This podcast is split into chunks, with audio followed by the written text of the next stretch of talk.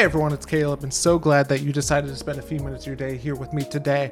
And today I have a great episode for you today because I am talking with Gerald Fadayomi, who is an author who's been on the podcast before as well. And today I am talking with him about his brand new book, When Life Gives You Lemons Three Must Ask Questions for Navigating Seasons of adversity. And just to tell you a little bit about Gerald, Gerald serves as the founder and president of the Stello Initiative, which is a 501c3 organization that mobilizes young adults to serve through service based conferences. And like I said, Gerald's been on the podcast before whenever he released his book called Before You Go, which is for uh, seniors and co- or for high school seniors and for college students as well.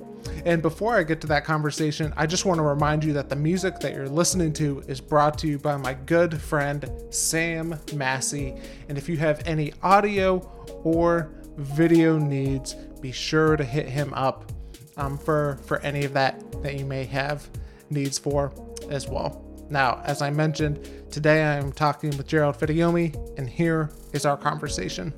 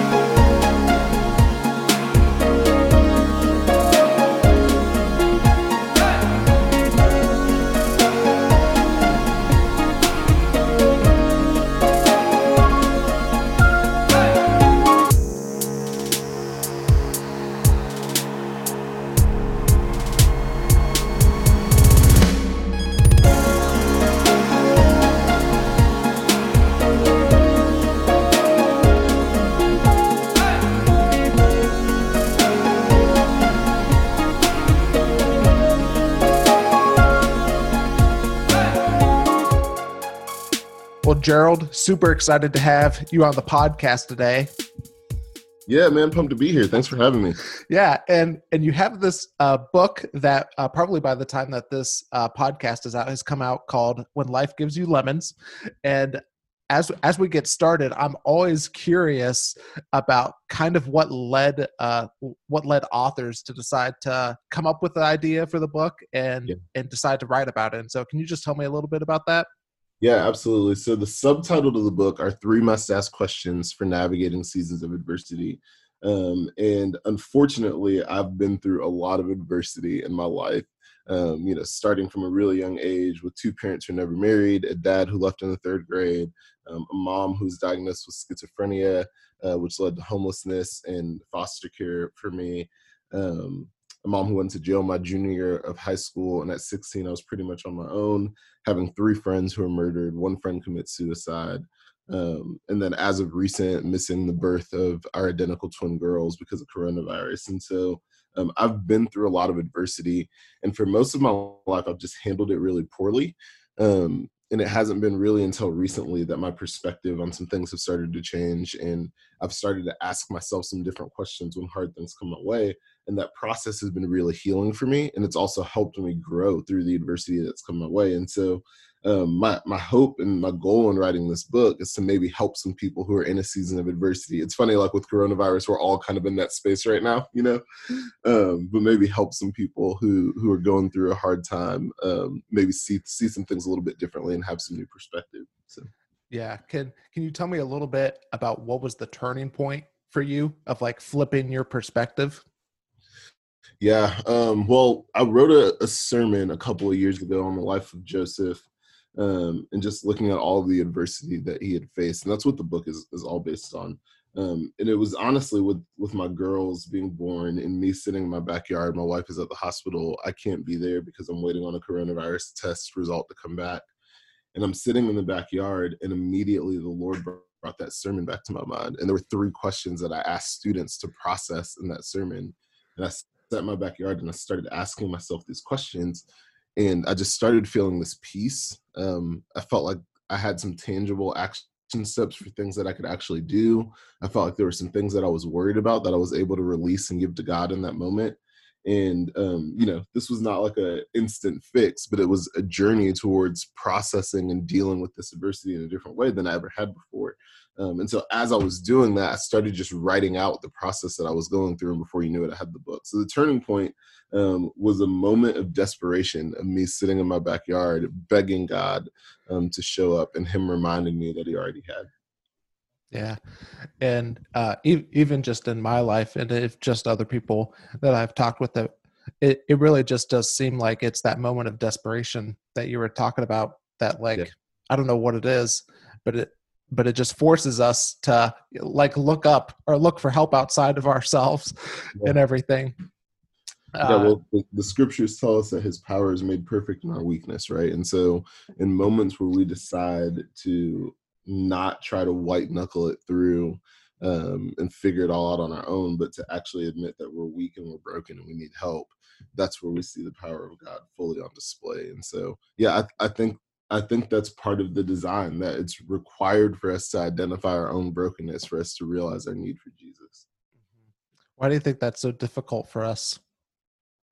I think pride, you know, is a big part of it. Like nobody wants to be the charity case. No one wants to be the victim. Nobody wants to to be the one who can't figure it out on their own and who has to ask for help. Um, and so I think that's a big part of it. Um, for for some of us, I think for others of us, honestly, we like being the victim. We like being in seasons where you know we can just kind of complain and point a finger to somebody else, and um, you know, so to make the decision that we're not going to to kind of live in self pity or to make the decision that we're not going to try to figure it out on our own in both cases requires a level of humility um, and when we can come to the cross with humility we find we find hope and we find help so mm-hmm. um, as you were talking I, w- I was just having uh, just this question that just came into my mind of like do you think it's possible for us to uh, to like realize our brokenness without getting to that moment of desperation? You know, that's a really great question. I think so. I mean, I know I know a bunch of adults and students who haven't had super duper hard stories, but they've still made a decision to follow Jesus. I think our, our brokenness doesn't have to be based on hard circumstances um, we all have brokenness in us and it may be a pride issue it may be a lust issue it may be a um, you know a lying thing or an over exaggerating thing you know I, I, don't think it has to be that you get to rock bottom and you're like god help you know it, it could very much be gosh i realize there's some things about me that i don't like and i've tried to change them and i can't figure out how and there's this brokenness in me and I don't know what to do with that. And so yeah, I don't I don't know that it has to be a, season of desperation. I think I know too many people who follow Jesus who haven't had that like rock bottom moment, um, but who realize in their own life there there are things that that I can't fix in me that I don't want to be. And maybe uh, that points to an issue that's bigger, you know, that that I need some bigger help for. So hmm. what do you think is the hardest part of facing adversity? Gosh, the hardest part of facing adversity, I think it's the unknown. I think it's not knowing that it's coming. Um, I think it's walking into a season and not knowing that you, if you can or what you can do about it. Um, I think it's our need for control, right? Like as human beings, we want to put everything in order. That's the way our brain works is to try to order and organize things and to make sense of things. Um, and so when something happens that we can't explain or something happens when we can't fix, uh, it it breaks our literal system. Our system is designed to organize and order and and figure out how to problem solve. And when we can't do that, the system breaks and it makes it very difficult to respond. So I think it's it's hardwired in us um, to not to want unexpected hard things to happen, and we have to figure out how to respond in a way um, that's healthy when it does. Mm-hmm. What what's helped you in uh in the times where you feel like you don't have control to um to just become content or like open-handed with that? Yeah so i would say this is kind of a, a maybe a unique thought. I would say in every situation you have more control than you think actually. Um it's the problem is we can't control the things that we want to control but it's not a lack of control that's the issue. And so I think the the practice is honestly redirecting our control rather than trying to release all of it, right? And so one of the exercises that we talk about in the book is literally writing out a list when you're going through a season of adversity of all the things that are concerning you and then circling the things that are in your control and what you've circled you can now create action steps for but what's left uncircled you have to release those things to god and go god you're in control you're bigger than i am you're stronger than i am you can handle this you know the future you have plans for me so i'm going to give the things that i can't control to you but the things that are in my control i'm going to do to the best of my ability. Um, and so those could be really small like your attitude in the season of adversity that you're in right like you can't control what's happened to you but you can control your attitude and how you respond while you're in it um, it could be little things like conversations that need to be had, right? Like you can't control a wrong that someone has done to you, but you can decide that you're going to be the person that forgives them first and to make the phone call or have the conversation. And so um, I think it's slowing down for long enough to identify and understand what is in our control um, and realize that the things that we want to control, we may not be able to. Mm-hmm. Yeah, and I'm sure, uh, and part of it is, you know, you talked about the three questions that we need to ask during adversity. To can you just unpack that a little bit and how the those can be helpful to us whenever we're facing like hardship? Yeah, absolutely. Um, I'm going to give a surface level definition uh, because most of this is in the book, so I don't yeah. want to whole book away in one podcast. But yeah, uh, the the general ideas are what's in my control. So that's what we just talked about right? Like identifying the things that are in our control and releasing the things that are concerning to us. Um, how can i grow from this? And we talk in the book about practical ways that you can actually grow, grow through a season of adversity. The worst thing that people say is that time heals all. That's a lie. Time doesn't heal anything at all, actually. We all know stories of people that over time um, have gotten worse and the relationship has gotten worse and things haven't actually changed at all. Um, and so time doesn't heal anything. What heals something is change over time, right? And the same is true when it comes to adversity. Adversity in and of itself will not grow you. Going through a hard season is not going to make you a better person or a more mature and complete person. But if we lean in and we'll do the work um, and we'll invest in our season of adversity, we actually can grow because of it. And so we talk about a couple of ways to practically do that. How can I grow from this? And then the last question is who can I help because of this? Um, the reality of every season of adversity is that it, it puts you in a unique situation where you may have interactions with a unique group of people that you would have never had the opportunity to impact um, had you not been going through what you're going through. And so I think of the cancer patient um, who doesn't know how many days they have left to live. It's an extreme adverse situation, it's extremely difficult. I don't want to downplay that at all. Um, but I also know stories of cancer patients who decide I'm going to make it my mission to show the love of Jesus to my nurses and my doctors. And what they're doing in that moment is going, I'm in a unique situation, and now I have access to a unique group of people. I'm going to leverage this opportunity to be the light of Jesus. I'm going to ask, who can I help? Um, because of what I'm going through right now. And those are the stories that amaze us in our faith, right? Like those are the stories that people look at and go, I don't understand how you could be that person. I don't understand how that's possible. Um, and that's where we get a, a chance to put the, the glory and the goodness of God on display. So those are the three questions. What's in my control? How can I grow from this? And who can I help because of this? What, which of those questions is maybe the most difficult for you to, to ask in the midst of adversity? Yeah, I mean, I think it's the control thing, right? Like it's what we were just talking about. It's being being able to go there are things that are in my control but they're not the things that i want to be in my control and being able to release uh the things that that i want to control to god and go and you got this i don't i trust you uh, that's definitely the hardest for me for sure mm-hmm. can can you talk about what what role maybe other people have played in helping you overcome adversity yeah, yeah. So one of the things I say in the book is that the second to Jesus, the best thing that God has given us is us, right? And so um, community is so important. God God demonstrates this from the very beginning of time. He's a triune God. He's three in one. His very essence is community. And so we know as believers um, that community is extremely important. Paul takes it a step further and tells us that we're the body of Christ and uses this long analogy to basically explain that everyone has a part to play. And if we aren't playing the part together, then the church is incomplete. You can read through Acts and see the story of the early church and see how they devoted themselves to the apostles' teaching, that they shared everything that they had, that they would sell, um, they would sell their own property and possessions to take care of those who were in need in their community, that they ate together, they hung out together, they did life together. Um, and so all throughout the scriptures, we see the need and the importance of community. Yet when we go through hard things, our natural tendency is to run from community instead of run to community, right? Like we want to figure it out on our own, or we want to sit in a room by ourselves and wallow in it.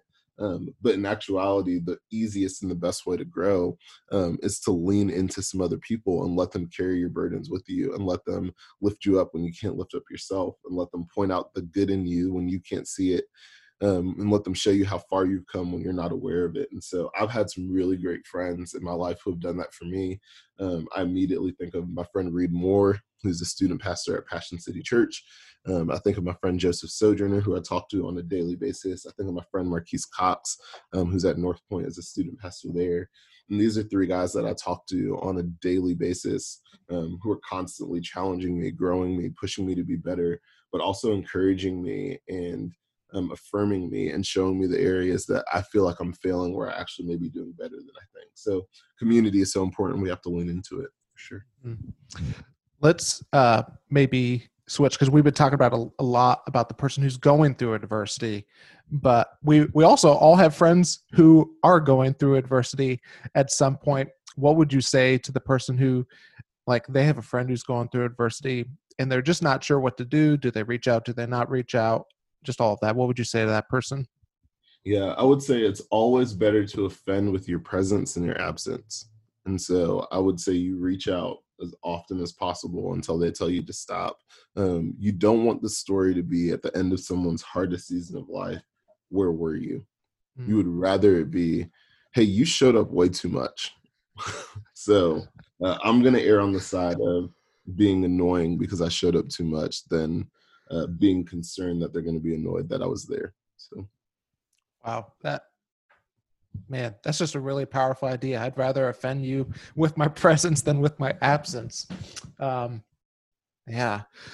Uh, I think at some point, whenever we've uh, all faced adversity, we've probably just wondered, um, is it worth it to continue? I'm not even uh, and in some cases uh, it could be uh, people who are struggling with mental health or even considering suicide but sometimes it's it's just uh, hey i'm not sure if it's worth continuing to work through this adversity that i'm facing. I'd rather just give up on trying in the adversity.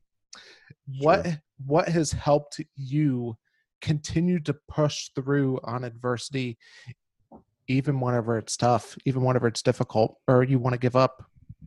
Yeah i mean I think you have to look into the future and decide who you want to be before you even try to deal with the adversity that you're in, right? And so if you start with the end in mind, then it propels you through the season of adversity that you're in and it causes you to respond in a different way. And so I think it's slowing down and going, okay, what do I want to be true of me on the other side of this? What person do I want to be? Um, what do I want my life to look like? How do I want to impact the people around me? What do I want people to say was true about me as they watch watched me walk through this? And answering some of those questions allows you to look at the season you're in with different perspective. Um, and so, yeah, I would say look into the future, decide who you want to be, um, and then and then deal with what's in front of you what have you learned through some of the adversity that you faced that uh, that you wouldn't have learned without the adversity? Yeah um i think i've learned dependency on jesus. You know like had i not gone through some hard things i don't know that i'd be as dependent on him as i am. Um i think i've learned that i'm more resilient than i think um that there's that there's more fight in me than i realized and um, it's easy to want to give up, but I've learned that it's it's possible to push through. Um, and I think most of all, I've learned that that there's goodness in every season of adversity. Um, you even think about the idea of Good Friday; it's such a contra- contradictory idea that we would call the day that Jesus died on the cross and suffered his greatest adversity good, right? Um, and we know it's good because we're living in the in the benefit of what Jesus did on the cross for us. But when we face our own adversity, uh, it's hard to see that it's good because right now it's just hard. And so um, I think I'm learning and trying to understand more uh, and have learned in, in recent years. Man, like every hard season, if it makes me more like Jesus, is good. And every hard season that allows me to share the gospel is a good thing. So, yeah what are some uh, misconceptions that you've either discovered in yourself or you've seen in other people about adversity? Some misconceptions? Yeah, like what are some things that or some beliefs that people believe uh, about adversity that may not necessarily be true? Yeah, I think uh, people will ascribe every hard season to God um, which I don't think is fair or accurate, right? Like we know from the story of Genesis that a lot of the brokenness, if not all of the brokenness in our world, is a result of sin. the original sin of Adam and Eve led to a lot of the hurt and heartache and pain that we face in our life. Now, I'm not saying that God's not sovereign. Um, depending on your theological view, you may completely disagree with me on this. Um, but I do think it's it's hard to point every negative thing that happens in your life to God. I think we also have to take personal responsibility for our own decisions, but I also think we have to be aware that because there's sin in the world, because we live in a broken world, that adversity is a part of the story and because of the decision that was made by our ancestor Adam, right? And so um, not every hard season is God testing you. Not every hard season is God putting you through something difficult. Some hard seasons are just a a reality of a broken world um, but god is faithful to use our broken seasons for good right? Like that's romans 8 28 that he works all things together for the good of those who love him and have been called according to his purpose. And so um, i don't know that we should always be blaming god for the hard things that happen in life. I think we should be blaming sin for the hard thing that happens in life and then thanking god that he would choose to redeem our sin um, and allow us to see beauty from ashes so well, I, I do have a couple other questions what I want to ask, but I don't want to leave uh, the topic of uh, adversity without just saying if somebody's going through adversity right now, obviously we want them to pick up the book when life gives you lemons, but what would be just be of a word of encouragement to the person who's just going through an adversity right now and they're just not sure what to do? Yeah, I would say I would say one, it's okay to grieve the season that you're in. Um, sometimes I think we like to put our heads down and rush through it and not acknowledge the pain of the season that you're in. And so if you're going through a hard thing, it's okay to slow down and go, this is hard. And I didn't ask for this. And I wouldn't wish this on someone else. And so I'd say first grieve the season that you're in. But then I would go back to the thought that I mentioned earlier. You have to see the potential and you have to be willing to look into the future and decide, okay, when this is all said and done, who do I want to be? And so I just say to you right now, that whatever you're going through is a chapter in the book. It is not the end of the story. And the reality is is that you have an opportunity to turn the page at some point. And i don't know when that is but eventually you will get to turn the page on this chapter. And when you turn the page the beauty of our stories is that the next page is blank. And with the help of god you get to write what the next chapter is going to be. And so uh, grieve it acknowledge it know that it's hard, but also know that there's a better future ahead, um, and you get to be a part of writing that story about how you respond today. What's helped you learn how to grieve well? Because I I don't think that's something that we learn naturally in in our in our culture. So what's helped you learn how to do that well? Yeah, I mean, if you if you look up and and kind of study the five stages of grief, you know that it's none of those are linear. We all kind of walk through these five stages at different points, different seasons. Um, and sometimes we revert back to an old uh, state of grief and we move forward and then we go backwards and it feels like we're constantly wrestling with it. Um, i think understanding those five stages one is helpful um, so that you can identify where you are and how you're processing but i also think like taking time to be self-reflective. We move at such a rapid pace that we don't have time to really slow down and disconnect and understand what we're feeling what we're wrestling through um, how things are actually going with us and then also to connect with the father and allow him to speak into where we are and so i think the process of grieving requires us to slow down in a world that's telling us to speed up mm-hmm. okay here's a couple of uh, questions that i've just always i always love asking people is uh, who are some of your favorite people that you're learning from right now? Some of my favorite people that I'm learning from yep. right now. Andy Stanley for sure. Um, Craig Groeschel, I listen to a good bit. Uh, Steven Furtick, I'm listening to a lot. Um, honestly, in my personal life, though, right now, I have a friend named Hannah Hall, who's a licensed professional counselor, um, and she's kind of helped me with some of the complementing parts of the uh, When Life Gives You Lemons project. And I've just been learning a lot from her as a counselor and her perspective on anxiety and adversity and, and the way that we bounce back from that. Um, but then I think the biggest thing that I'm learning from right now, and this is like a, a unconventional answer to the question that you're asking, because I'm not going to point to like some massive leader. Um, the people that I'm learning from the most right now are my little girls, and they're teaching me a lot about my own character, my own heart. Um, they're teaching me a lot about who God is as I as I look to them and care for them. Um, I'm just learning a lot more about me and about God, and that's been just a really sweet season for me. What What would you say? Uh, would you say that's something that you've learned from them? Yeah so there was one particular night uh, one of my girls was crying and she would not go to sleep and she was having some bad acid reflux and so she was kind of slamming her head all over the place and um, just screaming and she was clawing at me like like literally pulled out hair from my chest like just like losing her mind. And what she wanted was a bottle. She was hungry and i was holding her with a bottle in my hand um, but i could not give her the bottle because she was so busy freaking out and I just had this moment where I felt like the Holy Spirit said to me, when you go through hard things, this can be you. That you freak out, you bang your head against the wall, you claw all over the place, you're turning your head every possible way, trying to find the solution. And the reality is, your Father in heaven has exactly what you need and exactly what you're looking for in His hands. What you need to do is slow down and breathe and trust that your Father wants to take care of you, because that's what was true for my little girl in that moment um, and that's what's true for us in every moment with our Father. So, what what have you learned from uh, the the counselor Hannah that you were talking about that you maybe you were surprised about?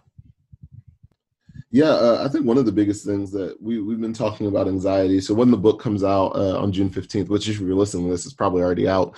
Um, it comes out with a course. Um, it's a 15 video course with 11 exercises that Hannah and I put together and the the course is um, some of the concepts from the book around adversity um, but the goal of the course is actually the content around anxiety. Um, one of the things that i learned when i was writing the book is that adversity and anxiety often go hand in hand. You go through something really hard you have feelings of anxiety as a result. Um, and so i asked hannah if she would come in and she would help me uh, help people practically battle the anxiety that they may be feeling. And one of the things that she said to me that I just thought was super interesting, and I never really thought about anxiety in this way, um, is that anxiety is a very physical experience. Um, it's uh, you know you can feel it in your chest, you can feel your chest tightening, you can feel shortness of breath, you can feel the anxious feelings, and because it's such a physical experience, um, it can actually be battled with with physical exercise right? So like if you go to the gym and work out if you go for a walk if you go for a run um, if you do the right kind of breathing exercises that there are actually physical things that you can battle this physical feeling when for me i always thought of anxiety as kind of a mental emotional thing rather than a physical expression. And so i thought that was super interesting. Mm-hmm. And then uh, just the last question I want to ask is if you could pass on three lessons that you've learned in your life right now, what would they be? Yeah, I think one, I would say um, that it's important to learn to slow down and disconnect. Um, I feel like my own rhythm as a three on the Enneagram is to run, run, run, run, run, run, run and I've just learned that I'm a healthier version of myself. I'm more present as a husband, now as a dad. Um, I'm a better pastor, better leader, better friend when I slow down and disconnect and spend time with God. Um, and so I'd say that's that's probably the biggest lesson for me right now is to slow down and be present. That's kind of my word for the year. Um, I think the other thing that I'd say, I was texting with a friend this morning, is that sometimes we don't see the faithfulness of God until we take a step of faith.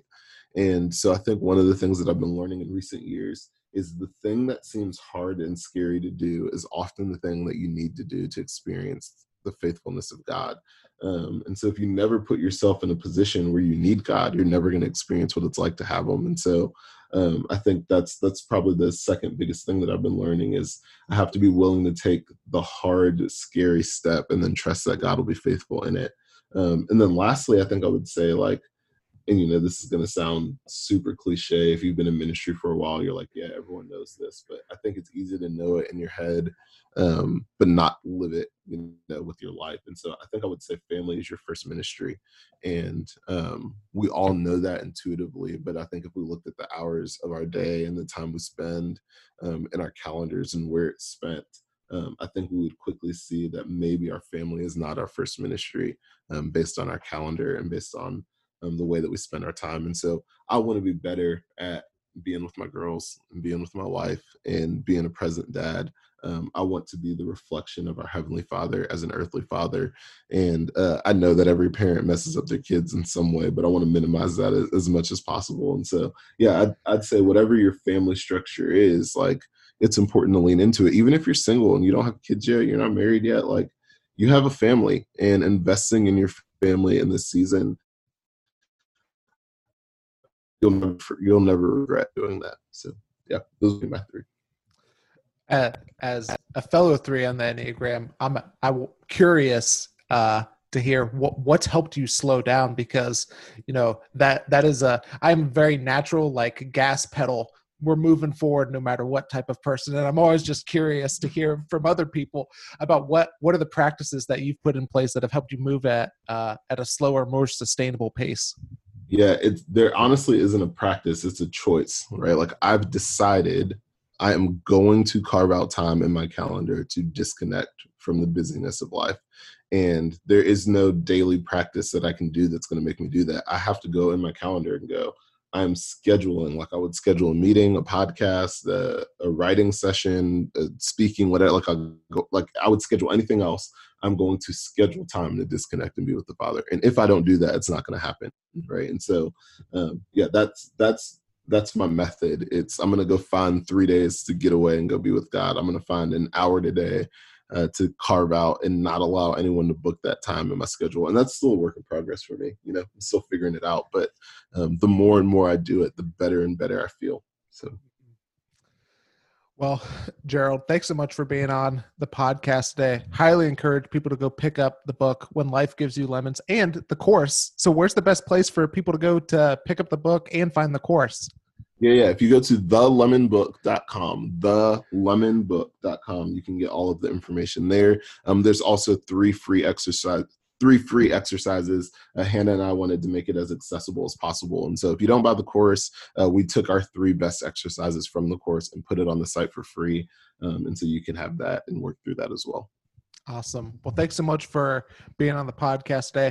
Thanks for thanks for just doing the work of just creating this for other people. It's a much needed resource. Absolutely. Thanks for having me. I really appreciate it.